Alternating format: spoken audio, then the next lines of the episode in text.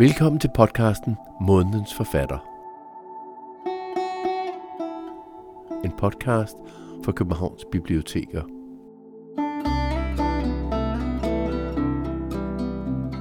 Det å bli elsket er som å stå under dusjen i et dårlig hotell. Det er varmt en stund, plutselig blir det kaldt. At bli elsket er som å stå under bruseren på et billigt hotel. Det er dejligt varmt, lige indtil vandet bliver koldt.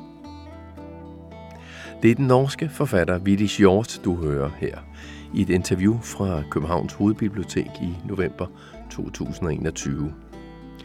Vitti Hjort er blevet kendt for sine stærke portrætter af familien, især om det svære familiebånd, hvor det at blive elsket kan virke som en kold dukkert.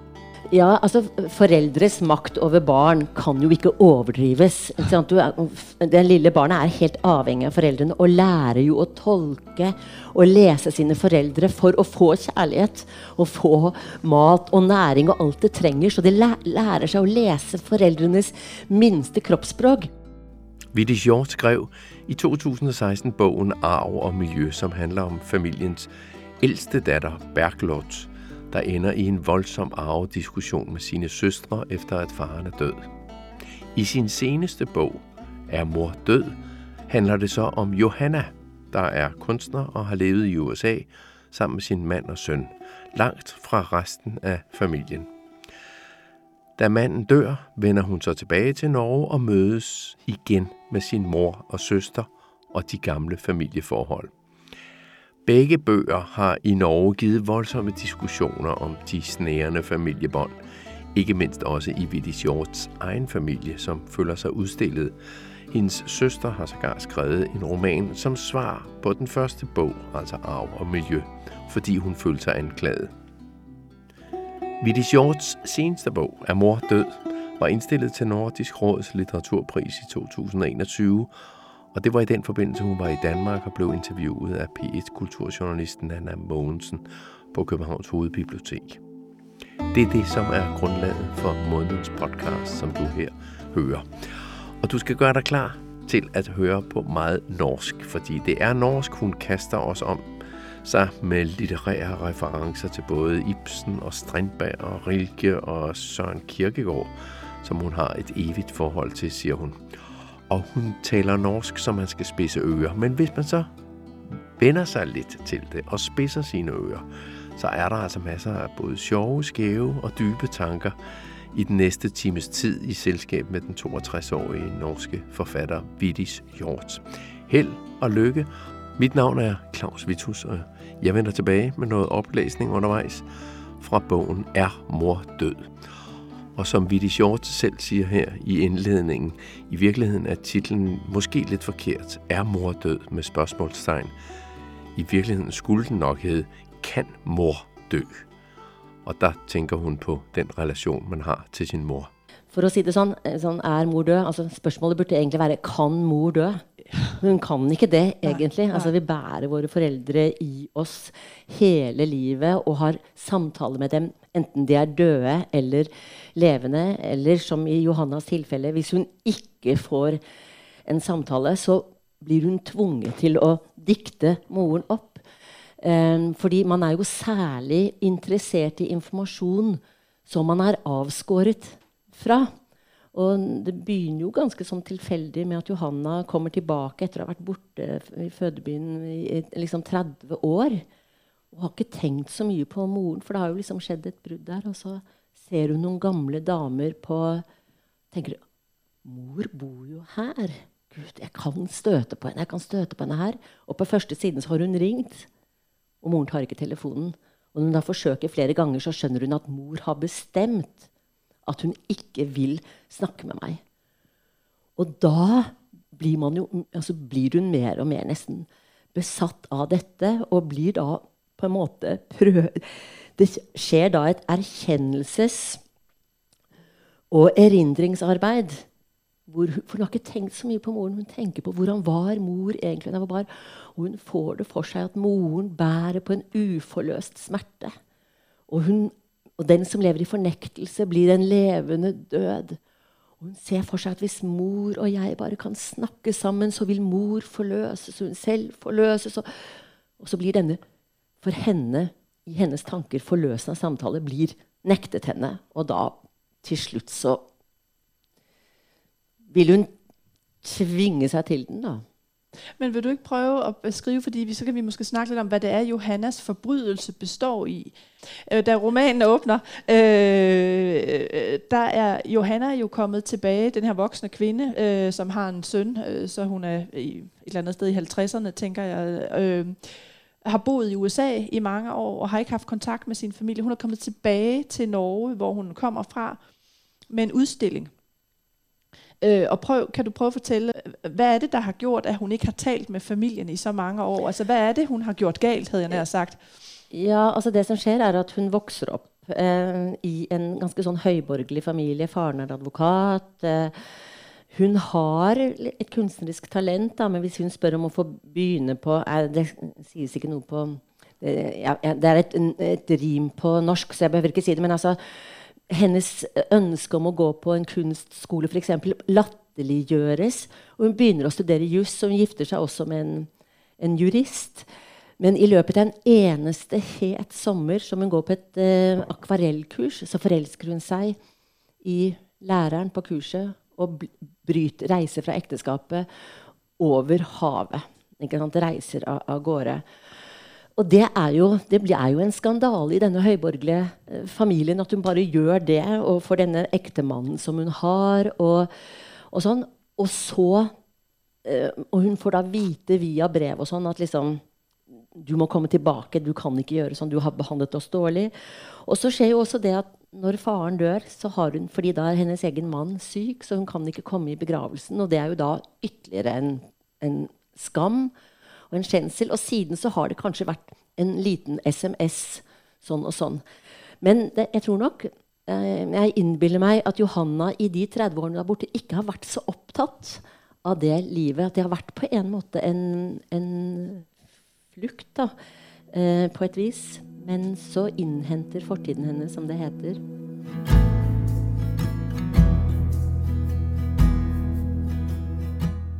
For 14 år siden Jeg stod og arbejdede i et studie i Soho, New York, som jeg havde lånt. Mark lå på Presbyterian Hospital. Fik jeg en sms fra Ruth om, at vores far havde fået en hjerneblødning og lå på hospitalet. Der stod ikke andet. Hun bad mig ikke om at komme.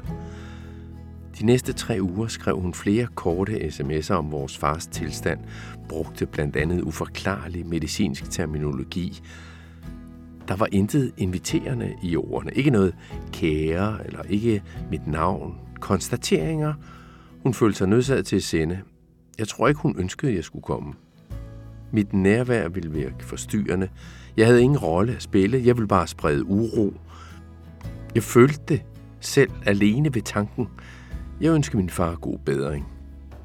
Den 20. november skrev hun, at han var død. Det kom som en overraskelse for mig. Også på det tidspunkt stod jeg i atelieret i Soho, og Mark lå stadig på Presbyterian. Jeg rejste ikke, overvejede ikke at rejse eller tage til begravelsen. De bad mig heller ikke om det. Ruth skrev, at han skulle begraves der og der og på det tidspunkt. Punktum. Dagen efter begravelsen fik jeg en sms fra hendes telefon. Men den var fra dem begge. Der stod vi den var underskrevet Mor og Ruth. En afskedshilsen. Min mor havde taget det uhyre tungt, da jeg ikke kom hjem, da min far var syg, til hans begravelse. Det havde næsten taget livet af hende, stod der. På en måde havde jeg dræbt hende symbolsk. Sådan blev det artikuleret, så vidt jeg husker. Jeg gemte ikke den sms. Slettede den med det samme. Det fortryder jeg. Det havde været interessant at leve. Jeg mener, læse den i dag nu her i september. Jeg oplevede den som et påskud for at skubbe mig endeligt væk og give mig ansvaret for dette endelige.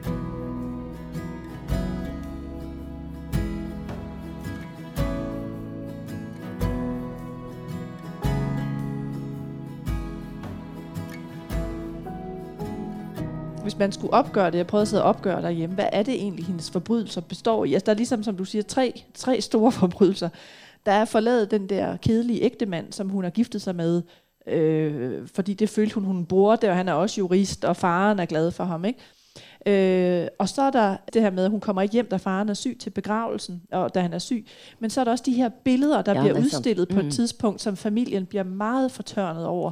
Kan du ikke prøve at sige lidt om, hvad, hvad er det for, for noget, der går galt med de billeder? Ja, det er jo fordi det er et triptykon som heter eh, Mor og barn 1 og 2, tror jeg. Øh, hvor Bare det at det heter mor og barn, gjør jo at moren, når hun ser de, tenker 'Å, det er meg'. ikke sant? Og her har du en mann i advokatkappe og et forskremt barn og en åpenbart liksom ulykkelig mor. Og mor og søster og familien leser selvfølgelig seg selv inn i det. Så det er klart at akkurat de sekvensene kan leses som en kommentar til debatten om arv og miljø. Fordi det er jo ingen hemmelighet at min familie har lest seg selv inn i, i den og liksom sier sånn Det er oss, men vi er ikke sånn. Ikke sant? Så, så, så ja, det er en kommentar til det, hvor jeg tror Johanna sier at altså Kan man ikke da bruke ord som i en roman da, som mor, far, barn, bror, søster, fordi en konkret mor, far, søster eller bror da umiddelbart vil tenke at det er dem selv eh, forfatteren har skrevet, skrevet om. Så det er en altså, at det er en form for selvopptatthet. Kan jeg bare fortelle en historie som er litt interessant i forhold til det? Fordi Bergljot i Arv og miljø Dere bør ikke kjenne den uten at jeg sier men Bergljot i Arv og miljø hun har en kjæreste. Og han er ikke veldig viktig, for det er konflikten om arven og familien som er viktig i den romanen. Men hun har en kjæreste. Og jeg hadde en kjæreste da jeg skrev Arv og miljø. Da boken var ferdig og kom ut, så var ikke vi kjæreste lenger. Men så har jo da min forhenværende kjæreste, når han leser Arv og miljø, er han bare opptatt av kjæresten til Bergljot. Så han sitter sånn og leser liksom, om kjæresten til Bergljot og syns det er, står altfor lite om kjæresten til Bergljot. Og så ringer han til meg og sier du, han Lars, han kjæresten til Bergljot, han er ikke akkurat noen gladlaks. ikke sant? For han hadde jo ønsket at når Bergljot har vært i begravelse, til sin fars begravelse, så kommer han hjem, så skal de ha heftig sex og, og, og drikke champagne. ikke sant? Altså, og det er den formen for lesning som er, kan være litt irriterende, da, for man, at man ikke står, forstår prosjektet. Fordi man er så opptatt av, av liksom det der eventuelle likhet med seg selv. Et annet eksempel er at jeg skulle skrive et essay om en norsk eh, visesanger som heter Alf Prøysen. Og da tenkte jeg at ja, men jeg, det var faren til min venninne i barndommen som lærte meg om Alf Prøysen, for han sang alle visene til Alf Prøysen. Så jeg åpnet da des, dette essayet med å si at jeg var så ofte hos min venninne Mari da jeg var liten fordi jeg likte faren hennes så godt fordi han sang Alf Prøysen osv. Og, og så leser min venninne det og sier sånn Var det derfor du var så mye hos meg? Og det er liksom det å ikke se prosjektet, men bare være opptatt av seg selv. Det er jo en kommentar til det jeg Ja, fordi der, de sier jo direkte, øh, at øh, familien her, at hovedpersonen Johanna bruger kunsten som vendetta. Det er sådan et ord, der står, ikke? At kunsten, de ser, at kunsten bliver brugt som en slags hævn øh, mod dem. Øh, og jeg ved jo, at øh, altså, hvis vi kan tale om det, at din øh, biologiske søster, eller rigtige søster, skrev en modroman til arv og miljø. Mm. Altså, det har jo virkelig været mm. betændt. Ja, ja. Ja da, men, men, men, øh, men altså, den kunsten som da bare er hevn, blir jo ikke bra, tenker jeg. Altså, så, men hvis jeg skal bruke et eksempel fra Søren Kirkegaard, da. Så kjempestor eh, Min lengste forhold jeg har hatt til noen mann i livet mitt, er til Søren Kirkegaard. Men altså, hvor, du, hvor man kan si det sånn at det, han skriver egentlig liksom hele tiden om den brutte forlovelsen med Regine Olsen. Og det kunne blitt en liksom sånn en, en bagatell, en lykkelig bagatell om to mennesker som ikke kan få hverandre eller ikke forstå hverandre. Men under hans penn så blir det et storstilt drama mellom de ulike kreftene i Vestens åndshistorie mellom nærvær og fravær og begjær og tilbaketrukkenhet. Altså alle disse tingene her. Og det er jo fordi han løfter opp stoffet. Eh, og, og, og dette er jo litteraturhistorien full av. da. Og jeg bare nevnte et annet eksempel. Dere kjenner alle til Ibsens Nora. Mm -hmm. Et ukehjem. Og Kristiania var en veldig liten by da han skrev dette. Og modellen Ikke modellen for Nora, men historien har han faktisk tatt fra sin venninne Laura Keeler, som også var forfatter.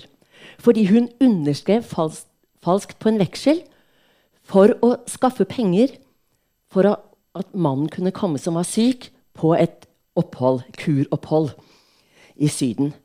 Og når mannen oppdager det, så nekter han, vil han skilles og nekter henne å se barna. Hun blir innlagt på psykiatrisk eh, en periode. Jeg tror kanskje at de fant hverandre igjen, men hun hadde det enormt vanskelig. Og alle i Kristiania, denne lille byen, kjente til denne historien. Og, men det Ibsen gjør, er jo at han tar denne praktiske egentlig bagatellen om den falske underskriften, men løfter det opp til at det handler om et menneske som i løpet av et døgn forstår at 'jeg trodde jeg var elsket', men det er jeg ikke. Han er jo ikke virkelig glad i meg, for da ville han tilgitt dette for hele teppet under ens virkelighetsforståelse rives vekk. da. Og det er jo det er jo det altså Nå bruker jeg de aller største. da, Søren Kirkegård og, og uh, Ibsen kjører de foran meg. Men det er jo det vi forsøker å gjøre. Selv om vi tar utgangspunkt i noe som kanskje er tett på ens eget eller fra livet, så prøver vi å løfte det opp og gjøre det allment. Så jeg syns at de, de, brillene som da vil lese det inn dit, er veldig, de er liksom veldig nærsynt. Eller ja, og det er jo dem moren og, og søsteren har. Jeg tenker vi skal lige prøve at, etablere litt av det der familieforhold. Fordi faren er jo så som sagt død. Johanna vender tilbake til, til, til den her by hvor hun er vokset opp. Øh, moren er aldrende, og så er der en søster tilbake. Der er en meget spesiell dynamikk. Øh, Ruth heter søsteren, som liksom står imellom. Øh, hva er det for en dynamikk der utspiller seg mellom Ruth og, og moren?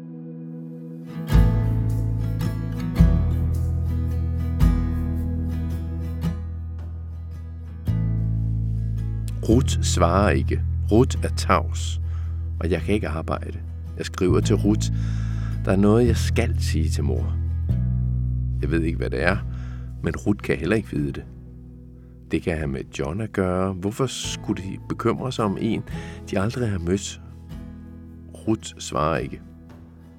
Hun tænker, hvis der er noget presserende, jeg skal sige til mor, kan jeg skrive et brev og sende det med posten. Hun vil imidlertid af hensyn til vores mor kende indholdet i sådan et brev, før hun lader min mor læse det. Derfor gennemgår Ruth regelmæssigt min mors post. Ruth har nøgler til min mors lejlighed og til min mors postkasse. Men hun skal på arbejde, og hvornår kommer posten, og hvornår henter min mor posten. Det er en vanskelig logistisk opgave, hun har pålagt sig selv. Øh, hvad er det for en dynamikk der utspiller seg mellom Ruth og, og moren? Altså, det, er jo litt, det er jo litt vanskelig å si, fordi vi er jo bare Vi møter jo bare Johanna. Mm. Vi, altså, Ruth kommer ikke til orde, og moren kommer ikke til orde. Og det vil jo si at Johanna er jo nødt til å dikte begge opp. Men, hun, men jeg tror nok at det, for Johanna så er det så vanskelig å tenke seg at mor vil faktisk ikke snakke med meg. Er ikke mor nysgjerrig nok på meg? Til å lure på hvordan har disse 30 årene vært for meg. Og vil hun ikke fortelle om seg selv? Altså, det er så, tror jeg, vanskelig for henne å erkjenne at det er lettere for henne å tenke det er sikkert Ruth som står imellom. Det er Ruth som ikke vil. Og det er jo klart at idet Johanna reiser, velger, så blir det valget for konsekvenser også for Ruth. Ruth kan ikke reise eneste barnet igjen blir jo på en måte låst til moren og kanskje kjenner det som en stor byrde. Og, og, og blir der og tar oppgaven på seg. Og så kommer denne Johanna plutselig tilbake og vil noe. ikke sant? Så jeg tror at, Men sånn som Johanna ser det, så er det, det er lettere å tenke seg at Ruth er portvoktersken her. da. Men det er jo også som om, hun starter jo med Johanna at ringe til moren, og så tager hun ikke telefonen, og så ringer hun igen, og så begynder hun jo ligesom at, at forfølge hende. Altså så, så venter hun uden for lejligheden. Altså det intensiveres hele tiden.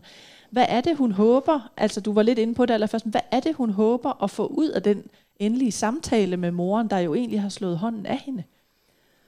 Jeg, jeg tror Altså, hun, hun dikter det opp, men jeg tror at hun Det er jo dette at hun, når hun tenker og sånn, og sånn at hun forstår at moren har jo hatt en vanskelig barndom. Mm. Den har hun aldri tenkt særlig over. Johan har ikke tenkt på det. Men hun forstår det. Hun har tenkt at moren har prøvd å overleve ved å overta som en Søren Kirkegårds forstand, spissborgerens alle skrevne og uskrevne regler og konvensjoner, og være i det som et skjold mot sin egen smerte. Og hun får lyst til å snakke med moren om disse tingene. 'Fortell meg om barndommen din, mor.' Altså, det er klart at man er enormt nysgjerrig på mennesker som er så avgjørende for oss som en mor og en far. Så plutselig så blir det altoppslukende. Ja. Jeg tenkte at vi skulle høre et stykke fra bogen, fordi som, som romanen skrider frem, kommer Johanna også i tanke om flere og flere ting fra sin barndom. Og der er sådan en særlig scene med en vase. Hun kommer i tanker om en situasjon hvor hun er kommet litt tidligere hjem fra skole, Johanna, og hvor moren står med en vase. Du kan måske læse noen sider frem. Uh, tar du den danske? Ja, ja. det kan du godt. Å oh, ja, jeg ja. prøver det. Ja.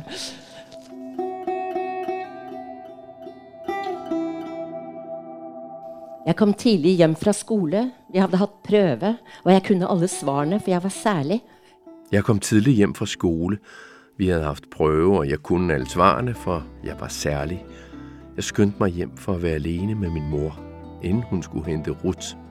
Løb op ad trappen og så min mor stå på en stol foran det antikke vægskab med den kinesiske porcelænsvase, hun og far hadde fået i bryllupsgave av farmor Margrethe. Hun stod med den i hænderne. Hej, sagde jeg. Mor vendte sig, så mig og slap vasen. Sådan så det ud. Den faldt på gulvet og blev knust. Vi blev begge stående, lamslået. Mor på stolen, jeg på trappens øverste trin, det 14. Det var ikke til tro. Husets mest værdifulde genstand fars stolthed og dronning Margrethes pant i vores liv. Mor på stolen, jeg med en hvid hånd på gelænderet. Verden stille. Verden aldrig mere stille. Blodet sank som bly fra hjertet ned i fødderne. I hjernen hyggede sirener fra politi og brandbiler og ambulance – Mor gik ned fra stolen. Gik med det, jeg oplevede som beherskede skridt ud i køkkenet, kom tilbage med kost og fejebakke, sagde, jeg tror ikke far bliver glad for det her. Mor farede op og smed det hele i skraldespanden. Der var ingen grund til at skjule noget, som under alle omstændigheder ville blive opdaget og få konsekvenser.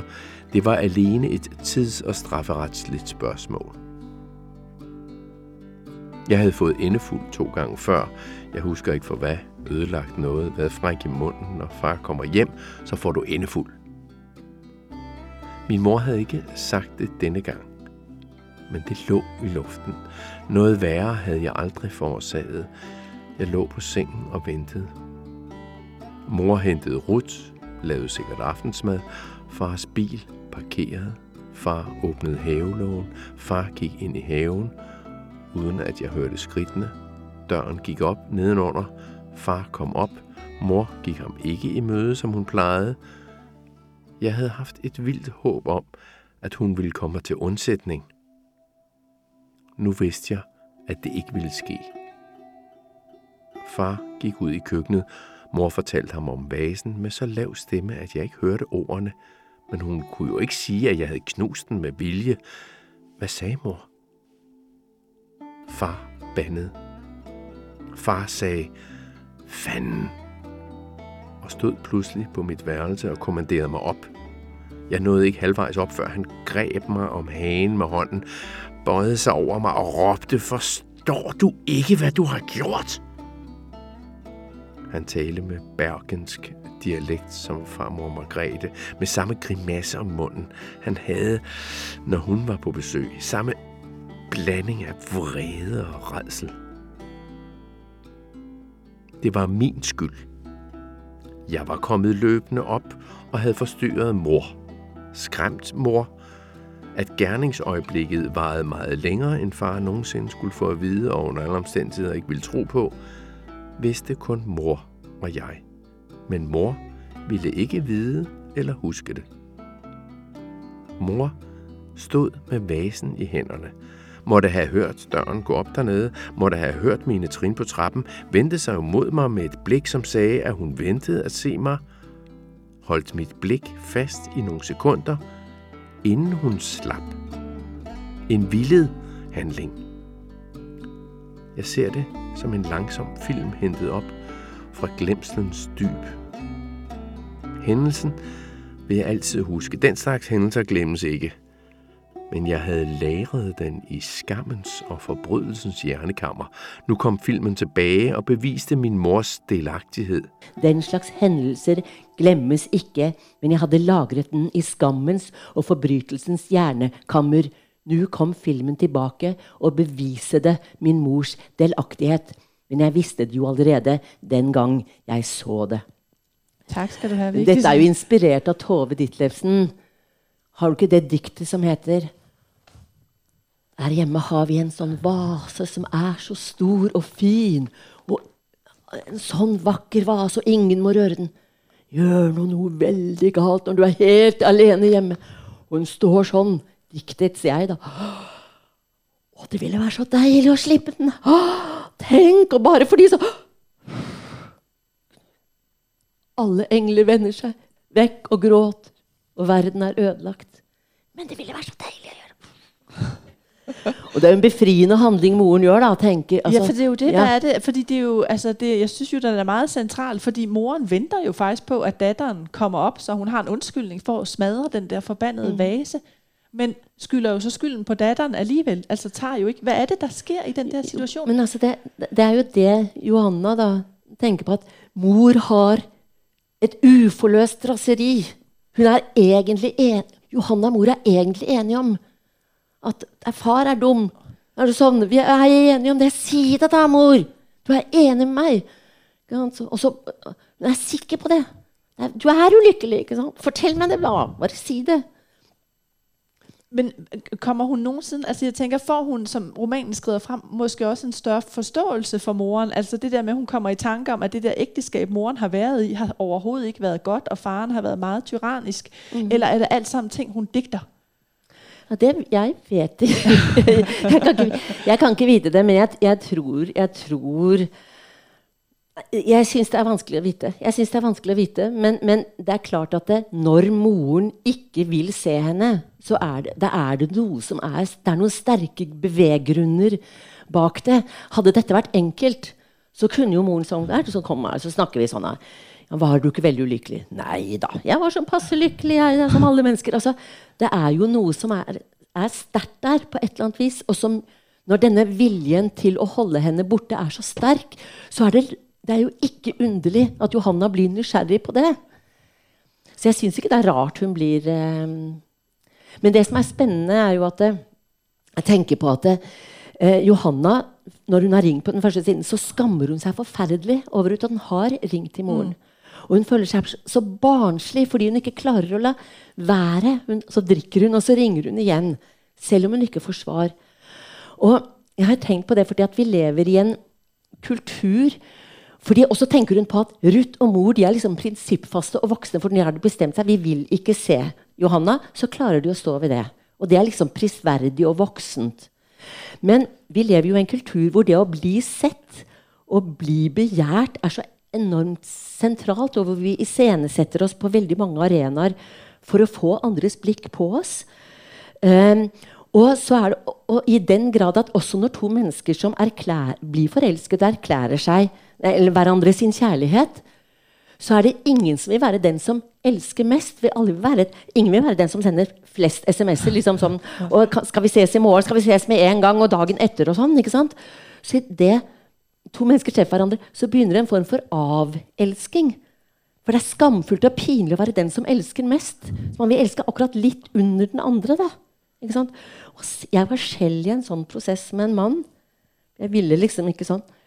Og så leser jeg Rainer mm, Marie Rilke, som skriver et sted at å elske Nei, å bli elsket er å forgå. Å elske er å vedvare. Å bli elsket er å brenne opp. Å elske er å lyse med uutslukkelig flamme. Tenk, det, jeg, hvis jeg skal si det litt mer sånn på Vigdis Hjorth-måten, så kan du si at det å bli elsket er som å stå under dusjen i et dårlig hotell. Det er varmt en stund, plutselig blir det kaldt.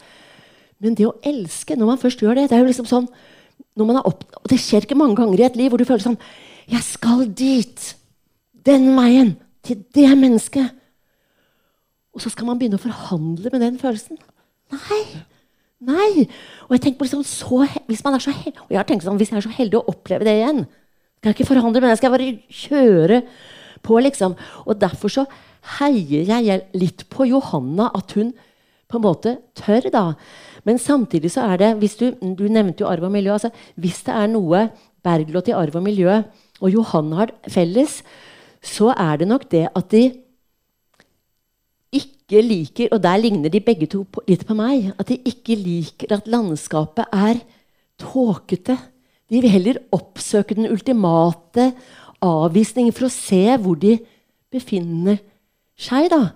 Og jeg tenker på for eksempel, altså, I Strindberg, et drømmespel, så har du han som er forelsket i Victoria, som kommer gjennom fire ganger i løpet av stykket. Løytnanten, og han kommer til første gang, så er han sånn med blomsterbuketter. Victoria, Victoria, Victoria, Victoria kommer ikke ut. Så kommer han over skjennene en gang til. sånn. Victoria, litt eldre. Victoria, den tredje gangen så er han Victoria, Victoria. Den siste gangen så er han sånn der Blomsten er død. Victoria, Victoria. Det er jo noe forferdelig trist i det at han aldri kommer videre. Da. Det er liksom den samme drømmen. Og det å banke på en dør, som både Bergljot og Johanna gjør, banker på en dør banker, som ikke blir åpnet, det å håpe og så bli avvist, og håpe å bli avvist, er forferdelig utmattende. Og Derfor så oppsøker de Bergljot når hun drar til revisormøte, og oppsøker den ultimate. Og noen har spurt meg har Bergljot et lite håp når hun drar dit, når hun har bestemt seg for å lese opp med hele familien til stede som hun aldri har gjort før, hva faren har gjort mot henne. Har hun et håp om at moren kanskje skal Tenk om moren begynner å gråte. Og jeg tror kanskje ikke hun har det, men kanskje et lite håp. For nå er jo faren død. Moren kan si 'Å, men jeg har vært så ulykkelig. Jeg har vært, visste ikke hva jeg skulle gjøre. Jeg var så avhengig av far.' Men når moren da blankt avviser henne, og når broren spør men hvorfor skulle hun si det hvis det ikke er sant, og moren sier sånn der, 'Hun sier det bare for å gjøre seg interessant', da er det lett å gå fra Bergljot fra det advokatrommet La alt håp fare, liksom. La alt håp fare. Og det er jo det samme Johanna gjør. Mm. Og et, jeg kan nevne et eksempel fra mitt eget liv. Jeg var jobbet som ung på teatret, så var jeg selvfølgelig forelsket i den liksom, kjekkeste skuespilleren der. Og så var han på en fest, og jeg sånn 'Skal vi danse?' Nei. 'Skal vi danse?' Flere ganger var jeg liksom borte. 'Skal vi danse?' Nei da, han ville ikke uh, danse. Og så begynner jeg å psykologisere da, og si ja, du er jo veldig flink til å vise følelser på scenen. Men er du egentlig redd for følelser i det virkelige livet Og så videre? Han forsvant. Gikk han på toalettet, og han kom ut, så var han 'Skal vi danse?' Og da tok han meg her. og så løftet meg opp mot veggen og sa sånn 'Jeg vil ikke danse med deg!' Og da var det liksom OK. Men, men det er at landskapet er opplyst det tror jeg av og til enn å være i et forgjeves håp, for det er forferdelig uh, utmattende. Men hva tenker du om, øh, fordi det sad jeg også og tenkte på, da jeg leste romanen, det er jo en meget ekstrem situasjon å være i, men alligevel i min omgangskreds kender jeg mange, der på en eller annen måte også har, har brutt med et familiemedlem, eller altså nå er det sånn totalt brudd i hele familien.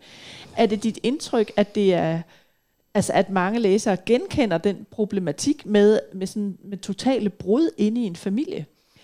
Ja, det, det, tror jeg det er. Altså, det som er spennende, som jeg har utforsket mye, det er at når vi ikke møter hverandre, så dikter vi hverandre opp. Og det er veldig mange barn som opplever at det er en tante Åse, mors søster, som aldri er der på fødselsdager eller julaften på sommer. Og det er en onkel Knut som heller aldri dukker opp. Og hvis dette barnet spør hvorfor er tante Åse aldri her, eller onkel Knut, så vil det som regel komme noen historier som uh, på en måte rettferdiggjør dette fraværet. da. Nei, men liksom, Tante Åsa er en alkoholiker. det blir veldig ubehagelig når hun kommer. Og han, onkel Knut er jo psykopat. Det er forferdelig når han kommer. Og disse historiene har jo en tendens til å sementeres. Um, og det er veldig vanskelig etter ti år å åpne seg for at kanskje det ikke er sånn. For da får jo den sånn tilbakevirkende kraft. ikke sant? Så jeg tror nok at veldig veldig mange opplever den type familiekonflikter som er enormt Og kanskje det av og til ikke er alvorlige ting heller, men det bare blir sånn. Og så er det enormt vanskelig å reparere eller åpne seg for at kanskje vi gjorde feil den gangen. da. Men du har jo sådan en term, der hedder, øh, hun skriver på et tidspunkt, eller Johanna taler om, at, at spille efter familiens manuskript. Ja. Og at ikke ville spille efter familiens manuskript. Det synes jeg er en meget øh, interessant øh, tema. Altså tror du, at alle familier har en slags manuskript, altså man skal spille efter, som på en eller anden måde ikke er aftalt, men som man fornemmer? Ja, altså Foreldres makt over barn kan jo ikke overdrives. den lille barnet er helt avhengig av foreldrene og lærer jo å tolke og lese sine foreldre for å få kjærlighet. Og få mat og næring og alt det trenger. Så de lærer seg å lese foreldrenes minste kroppsspråk. Og derfor så er jo enormt mange barn veldig lydige og følger foreldrene fordi de har lært det fra de er små. og det var for å kunne overleve. At de var helt nødt til å gjøre det. Og veldig mange mennesker har jo en, en form for sånn Eller veldig mange familier har en offisiell eh, familiehistorie. Sånn, I vår familie pleier vi alltid at Og når det er fødselsdager, så gjør vi sånn og sånn. Og sånn. Og hvis er, det er et medlem av familien som har en annen og ikke så pen historie om den familien, så vil det medlemmet merke at det hefter et ubehag. Bare ved at dette medlemmet er til stede, så blir de andre syns det er ubehagelig. De vil gjerne at dette medlemmet skal være der. For hvis et familiemedlem konsekvent aldri er til stede, så peker det. Det er ikke bra. Så de vil gjerne Men dette medlemmet vil merke at liksom alle puster lettet ut. Nå, nå, nå, er det mennesket forsvunnet. Åh, nå kan vi liksom være oss selv. Eh, på en måte. Så jeg tror at disse offisielle familiehistoriene har stor makt, og veldig mange tilpasser seg dem fordi å være uten familien og det bryter med familien er jo enormt krevende. Så veldig mange lever nok, tror jeg, med form for ubehag i møte med familien for å tross alt å beholde den. da.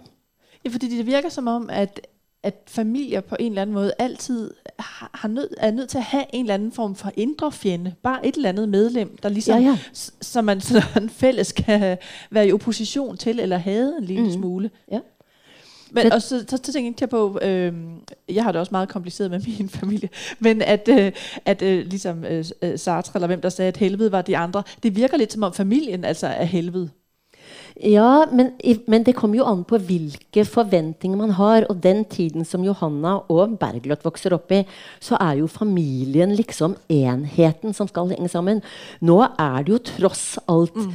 mange mange måter å være familie på. Venner betyr stadig mer. Slik at den er ikke så klaustrofobisk lenger. Allikevel så er jo båndene enormt eh, sterke, da. Og særlig mellom eh, foreldre og barn. Og jeg tror også at det, det er jo mange for eksempel, Hvis du tenker mødre øh, Hvis vi da tenker den biologiske moren, selv om det kanskje er vanskelig å si må du si liksom primære omsorgsfigur, da, for det kan jo også menn osv. Men la oss nå si den fysiske moren, da, som bærer, eller den biologiske bærer barnet. Fødes med smerte. Det må saks til. Barnet blir straks lagt til brystet titter opp på dette gudinnelignende vesenet som er forskjell på død og liv. Og veldig mange mennesker har jo aldri blitt elsket av noen sånn som de er elsket av sine barn. Så hengivent. Det er ikke så lenge siden jeg var på en kafé og så var et barn på sånn, sånn fire-fem måneder, og så går moren på toalettet. Og så begynner det barnet å gråte, og moren sier sånn Se, han gråter bare jeg går ut av et rom! Gledesstrålende. Og jeg tror nok at veldig mange da, mødre kan stimulere symbiosen fordi så, man, de nærer seg på den. Mens foreldrenes oppgaver er vel egentlig tenker jeg, at etter hvert å gå ned fra den gudelignende status og vise at de er alminnelige, dødelige mennesker på like fot med, med sine barn. Men, så det er nok noen i den familiestrukturen. Men jeg tror noen ting er i endring. Da. Men jeg siterer jo Roy Andersson, eh, filmen her som heter 'En liten duve satt på mm. en gren og filosoferte'. Hvor det er to sånne leks, leketøysselgere som ikke er så veldig flinke til å selge leketøy, men de sitter da på et sånt motell på et trist Sverige på hvert sitt rom. Og den ene spiller den sangen om igjen om igjen. Ja, eh, vak, kjære vakre Anna, om du vil høre meg med sjel og hjerte til. Sånn og sånn og sånn og sånn. Så kommer vi til slutt til himmelen, hvor vi møter mor og far igjen. Og han spiller den om igjen og om igjen og om igjen. Og kollegaen på naborommet blir sånn han orker ikke mer. Sånn banker på døra og sier 'Hva er du?' Så ser han at han spiller om igjen og om igjen, mens han sitter og gråter. Det renner tårer og sier 'Hva er det?' Men jeg vil ikke møte mor og far igjen i himmelen. Og jeg tror jo at det er noe om det at så tette og Altså, vi er alltid ambivalente til dem vi er helt avhengige av. Eh, og jeg er jo da veldig Og Johanna er jo veldig glad i naturen. Hun går og legger seg på jorden og kjenner at dette er hennes rette mor. Og jeg er også ganske lettet over at jeg skal bli jord. Jeg skal ikke opp igjen gjennom livmoren til mor. Det er jeg veldig glad for, og det tror jeg de fleste er glad for at de ikke skal. Ja, i hvert fall. Øhm, vi skal jo litt videre også i den anden samtale, og jeg, jeg synes ikke, vi skal afsløre øh, sådan præcis, hvad der sker i det sidste, hvad skal man sige, opgør eller møde. Men, men Føler du, at Johanna får en eller anden form for forløsning til sist i forhold til, til alt det her med mor? Altså, ja. Der sker jo i hvert fall noe, ikke? Ja, det tror jeg. Jeg, jeg tror at hun klarer å eh, altså Hun oppsøker også den ultimate avvisning, for så å gå videre. Ser jeg for meg, håper jeg, da. Ja, det tenker jeg. At, eh, at det er noe sunt Noe eh, for henne sunt i det. Har du overhovedet mod på at udforske mere familie? Altså fordi jeg tænker, hver gang du graver i familien, så kommer der noget rådenskab op. Altså nu er det mor-datter-relationen, som er yderst kompliceret her. Og det er også familierelationer før. Altså er det et emne, du bliver ved med at grave i, og bliver ved med at finde et eller andet nyt i? Ja, altså det vet jeg ikke, men det er jo veldig basale eh, relasjoner, og vi er De preger oss hele livet. Jeg kan jo fortelle hvordan jeg kom på tittelen. For jeg satt jo jeg passet på en, en liten gutt på fire år.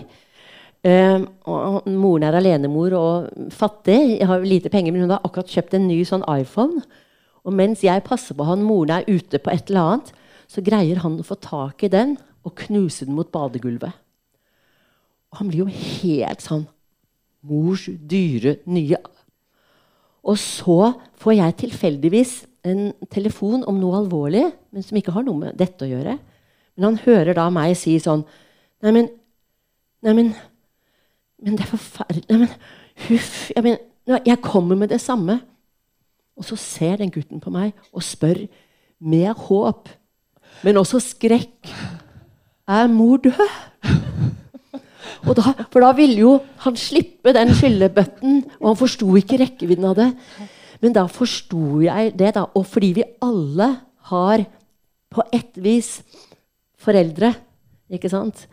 Eh, så er, så er, disse relasjonene Vi bærer de med oss. Og uansett andre relasjoner vi går inn i, så er de i vår bagasje. Og ingen kommer jo Jeg tenker på det sånn at ingen kommer gjennom barndommen uten en enorm bagasje. Og noen har kjempebagasje, andre har litt lettere. Men at resten av livet handler omtrent om hvordan skal jeg bære bagasjen min uten å få slitasjeskader. Det er liksom jobben, da. Og fordi det er så allment, så er det nesten uansett hvilken tematikk jeg nærmer meg, så er det et bakteppe da, for de fleste. Jeg vil i hvert fall øh, anbefale den meget, tænker jeg, og, og i virkeligheden måske slutte samtalen om den her roman her, øh, og så gå over til den sidste del, hvor... Øh, og den er jo forlængelse af det her, øh, hvor vi har fået dig til at anbefale et andet forfatterskab, øh, som man også kunne læse, og du har faktisk allerede været inde på, øh, hvem det er, øh, nemlig Tove Ditlevsen, mm. som også har, øh, har skrevet om de her øh, forældreforhold. Øh, grunden til, at jeg siger det er, at jeg hørte et, et, et radioforedrag med dig, hvor du netop fremhæver din inspiration for Tove Ditlevsen, og tænkte, okay, nu er du i Danmark, vil du ikke prøve at sige lidt her til sidst om, hvad, hvad er det? Fordi hun skriver jo også om de her familieforhold og de her relationer, der er i stykker. Hvad er det, du ja, men det handler om altså det første møtets sødme, som det heter. Altså, jeg vokste ikke opp i et hjem med mange bøker.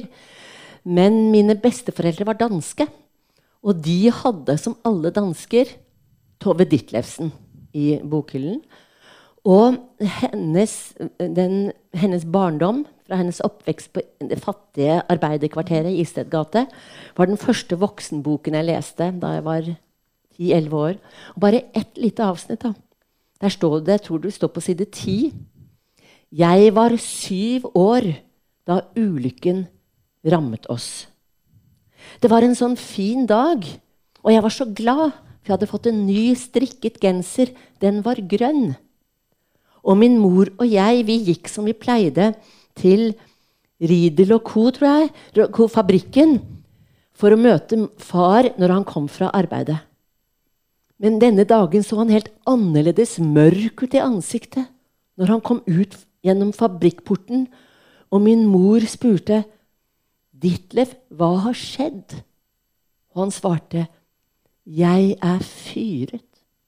Så står det, 'Rid co., hvorfra alt godt hittil hadde kommet, hadde nå spyttet min far ut av sitt gap, likegyldig med ham, hans skjebne, hans familie, meg og min nye lille genser. Altså, Hvorfra alt godt til hadde kommet helt etter min egen søndagsfemøre. Ja, hadde nå spyttet ham ut av sitt gap. Jeg på elleve år syns jeg forsto noe om arbeidsledighet. På et lite avsnitt, liksom. Og det er jo det. Og, og hadde, det var jo Nordisk råds prisutdeling i, i, går, og den kom jo veldig til til en veldig veldig fin eh, eh, prisvinner som holdt en veldig bevegende takketale. Men vi andre som også hadde vært nominert, vi hadde jo også fått beskjed om å skrive takketaler. men, men, det, vi fikk jo ikke lest dem opp. Men da vi samlet sammen og hadde drukket en del, så ble vi enige om at nå skulle vi holde alle de takketalene. Så alle sto vi opp og takket. Takk til Nordisk råd, og takk til redaktøren, og takk til den ene, og takk til den andre. Og i min takketale så hadde jeg da jeg kan si det, for jeg syns jeg var liksom fornøyd med den. da. Det var derfor jeg ville foreslå at vi skulle gjøre det. og da siterte jeg da Tove Ditlevsen. Fordi, for jeg nevnte da Jeg skriver vel noe sånt som at, det, at nordisk litteraturen er det, den luft jeg puster i. Altså Jeg har et så sterkt forhold til finske Eva Kipli, eh, Strind, altså de svenske sangpoetene. ikke sant? Bellman, Taube, Vresvik, um, Karin Boje, Gunnar Eke, Ekeløf, Edith Sødegran. Alle danskene, som sagt. Søren Kirkegård. Um, hele bøtte, bøtteballetten Blixen, men også da Tove Ditlevsen, som har sagt Og lidelsen er en lenke som bringer hin magiske vellyst, som lykken aldri kan skjenke. Og det har alltid identifisert meg sånn herre Lidelsen, liksom. Wow, magisk vellyst. Lykken, liksom. Så jeg tenkte sånn Jeg burde kanskje prøve litt uh, lykke. Um, men det er bare det at jeg lurer på hvilke bivirkninger vil det ha. da. Men jeg syns jeg avslutter fint. Nå skal jeg si mer om Tove Ditlevsen. Men da brukte jeg Tove Ditlevsen. da. Men jeg tenkte sånn, jeg avslutter sånn at hvis noen nå spør om hvordan jeg gjorde suksess For det ville jeg jo, ville jeg jo gjort hvis jeg hadde vunnet den. Sånn, så vil jeg svare det som en av Hemmingsways karakterer svarer når han blir spurt hvordan gikk du konkurs? Hvordan gikk du konkurs? Uh, svarer på to måter. Først gradvis, og så plutselig. det var enormt bra, da. Men Tove Ditlevsen har Eh, sånne, sånne, ting. Også, jeg har akkurat redigert et utvalg av novellene hennes eh, på norsk. Og hun skriver jo om den moderne familien imellom. Fordi hun selv var jo Det var mine barn og dine barn og andres barn. Og det, det var, hun levde jo en helt moderne liv sånn sett, og hun skriver om det barnet som flytter, skal på ferie med den ene og ny foreldre. Og den utsattheten i den som heter en eggesnaps, f.eks. Ja. ja, så hun er jo helt uforlignelig for ikke å snakke om den brevkassen. Jeg har jo den digre boken hennes. ikke sant? Og hvordan hun svarer når en ung pike skriver sånn ja, Tove, Kjære Tove Ditlevsen. Jeg er en pike på 16. Men jeg er så ute mye om nettene og ligger med mange menn og sånn. Og hva, hva, jeg er liksom litt gæren, jeg, da, som går ut og ligger med så mange menn. Så svarer Tove Ditlevsen ah, du skal, det, er, det er barnslig å prale så mye av sine uartigheter. Jeg syns heller om kveldene at du skal gå opp et kveldskursus og lære deg å skrive uten så mange skrivefeil. hun var også bare det at hun, eh, det at hun eh, skrev. ikke sant? Når, da, når Viktor Andreassen går fra henne, og hun da, etter 20 år, ikke sant, den store kjærligheten og sånn, og hun da prøver å drikke seg i hjel, og det er innlagt, og det er bare masse, masse kaos. Men når han da går fra henne og setter da og A-kjendiser i hele Danmark. Den gangen hadde du ikke Tinder. Hun setter en kontaktannonse inn i hans Han, er sjefsredaktør på Hva heter det? Ekspressen? Ja, jeg tror det var Ekstrabladet. Ja. Kjent dansk forfatterinne. Eh, forlatt etter 20 år. Søker nytt mann, nytt bekjentskap. Gjerne bilist. Ja, det er, hun er. Også når hun skriver sin egen nekrolog. ikke sant? Nei, altså det er jo, så, så Hvordan hun leker med, det, har et aktivt forhold til det. Men ta fanden på den, som heter på, på dansk. da. Nei, hun er jo hun er jo veldig veldig inspirerende. Samtidig som det er klart at det, når hun da har forsøkt å ta livet av seg en gang, og dette blir kjent, for hun blir etterlyst på radioen, og hun blir funnet i utkanten av Rådeskog hun, av en mann som går tur med hunden, for hun var jo så mørkredd. Hvis hun prøver å ta livet av seg, fikk det ikke til, da. Eller ble oppdaget i tide. Skriver sin egen nekrolog, som sagt. Blir intervjuet, sier at det er opplagt at jeg kommer til å dø på den måten. Altså Hun på en måte forlover seg, da Lover det. Men en annen ting, bare si det fort.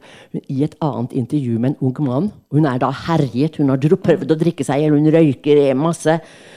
Og så er det en ung mann som sier Men Tove Ditlevsen, hvis noen av dine tidligere elskede, elskere sa at du var en middelmådig elskerinne, hva ville du si da?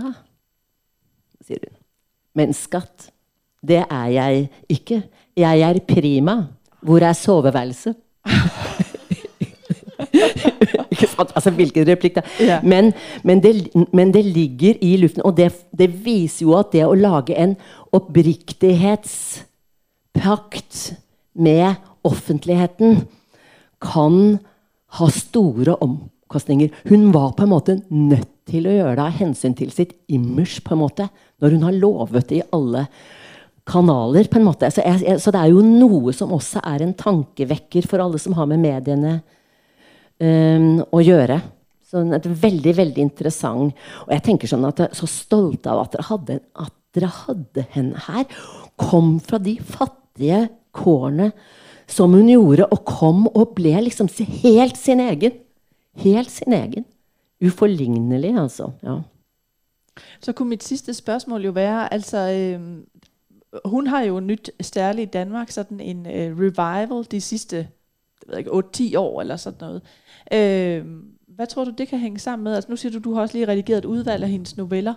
Hvad er det, der gør, at hun lige taler ind nu i den tid, vi er i? Jeg tror jo nok at hun foregriper det, som på norsk heter virkelighetslitteratur. Nå har jo romanen alltid vært veldig tett på virkeligheten, men hun går i en dialog med altså den kjendiskulturen som vi har i dag.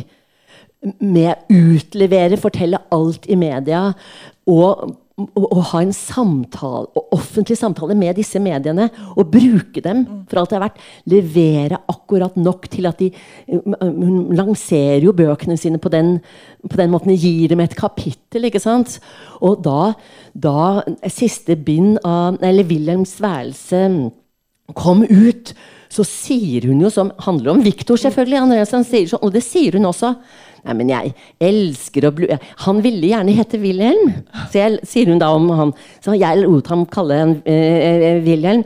Han, han, han, elsker å bli, være modell, for han er så deilig forfengelig. Altså, hun snakker jo sånn om han, og selv, Det ble et helt sjokk for han. Og, sånn, og det, det, foregriper jo noe som vi lever oppe i i dag. da og som jo har, som er veldig utfordrende for, for mange. Men man kan aldri tenke seg eh, Karen Blixen f.eks. gjøre noe lignende. Helt annerledes, hemmelighetsfulle pribandonnaer. Hele litteraturmiljøet var der. Hun tar det jo med inn i sitt forfall, f.eks. For eksempel. så, så, så det, som medieperson er hun jo veldig forut for sin tid, nå, på godt og vondt. Det synes jeg er en, en, en rigtig god pointe. Øh, Vigtis, øh, hvad for en bog vil du anbefale, hvis der sidder nogen derude og tænker, Åh, hvor skal jeg nu starte med Tove Ditlevsen? Er der en eller anden særlig, du har? Altså, Barndommens gate eller Barndom, hele trilogien. Mm. Men, men, det er klart at Gift mm, er, er enormt. Yeah. ja den, den, er enormt, enormt uh, uh, sterk. Og det går slag i slag i slag, slag, slag, slag. Og det er om frigiditet for øvrig så sa hun da at eh, vi, eh, på slutten av sitt liv at de hadde laget De hadde stiftet De frigides klubb. Men det var litt vanskelig å være frigid på en aktiv måte. var så morsom. Hun er god humor. ja. Nei da, så, så, men, men hun, hun, skriver om abort, skriver om nar narkotika, skriver om dine, mine barn, elskere. Uh, veldig, den er jo, og den er lett å lese også. ja.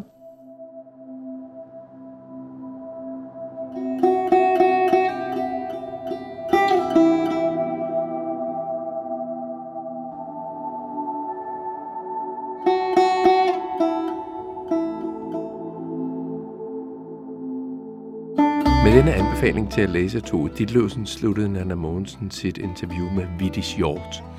Og det sidste, vi her hørte, var i virkeligheden en del af Vittis Hjorts takketale til Nordisk Råds litteraturprisuddeling i november 2021.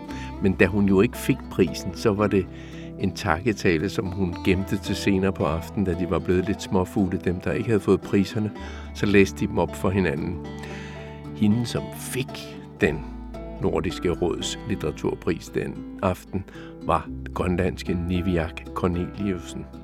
Men Vitti Hjort ville gerne have brugt sin takketale til at prise Tove Ditlevsen, som var den første forfatter, som rigtig greb hende.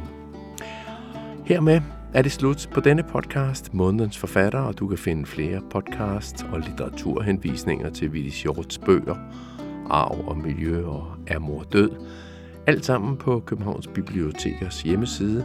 Den hedder bibliotek.kk, det står for Københavns Kommune, .dk, det står for Danmark.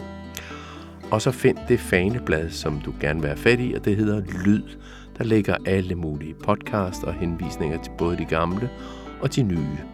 Både månedens forfatter, men også bogdate, men også podcast, specielt henvendt til børn eller også podcasten Bag om København, en historisk podcast om København, alt sammen med henvisninger til litteratur. Og det er alt sammen litteratur, som du kan finde på biblioteket selvfølgelig. Musikken i denne podcast var It's Been So Long, og her i baggrunden Mountain Air af Cody Francis. På genhør et eller andet sted derude i podcastland. Mit navn er Claus Vitus.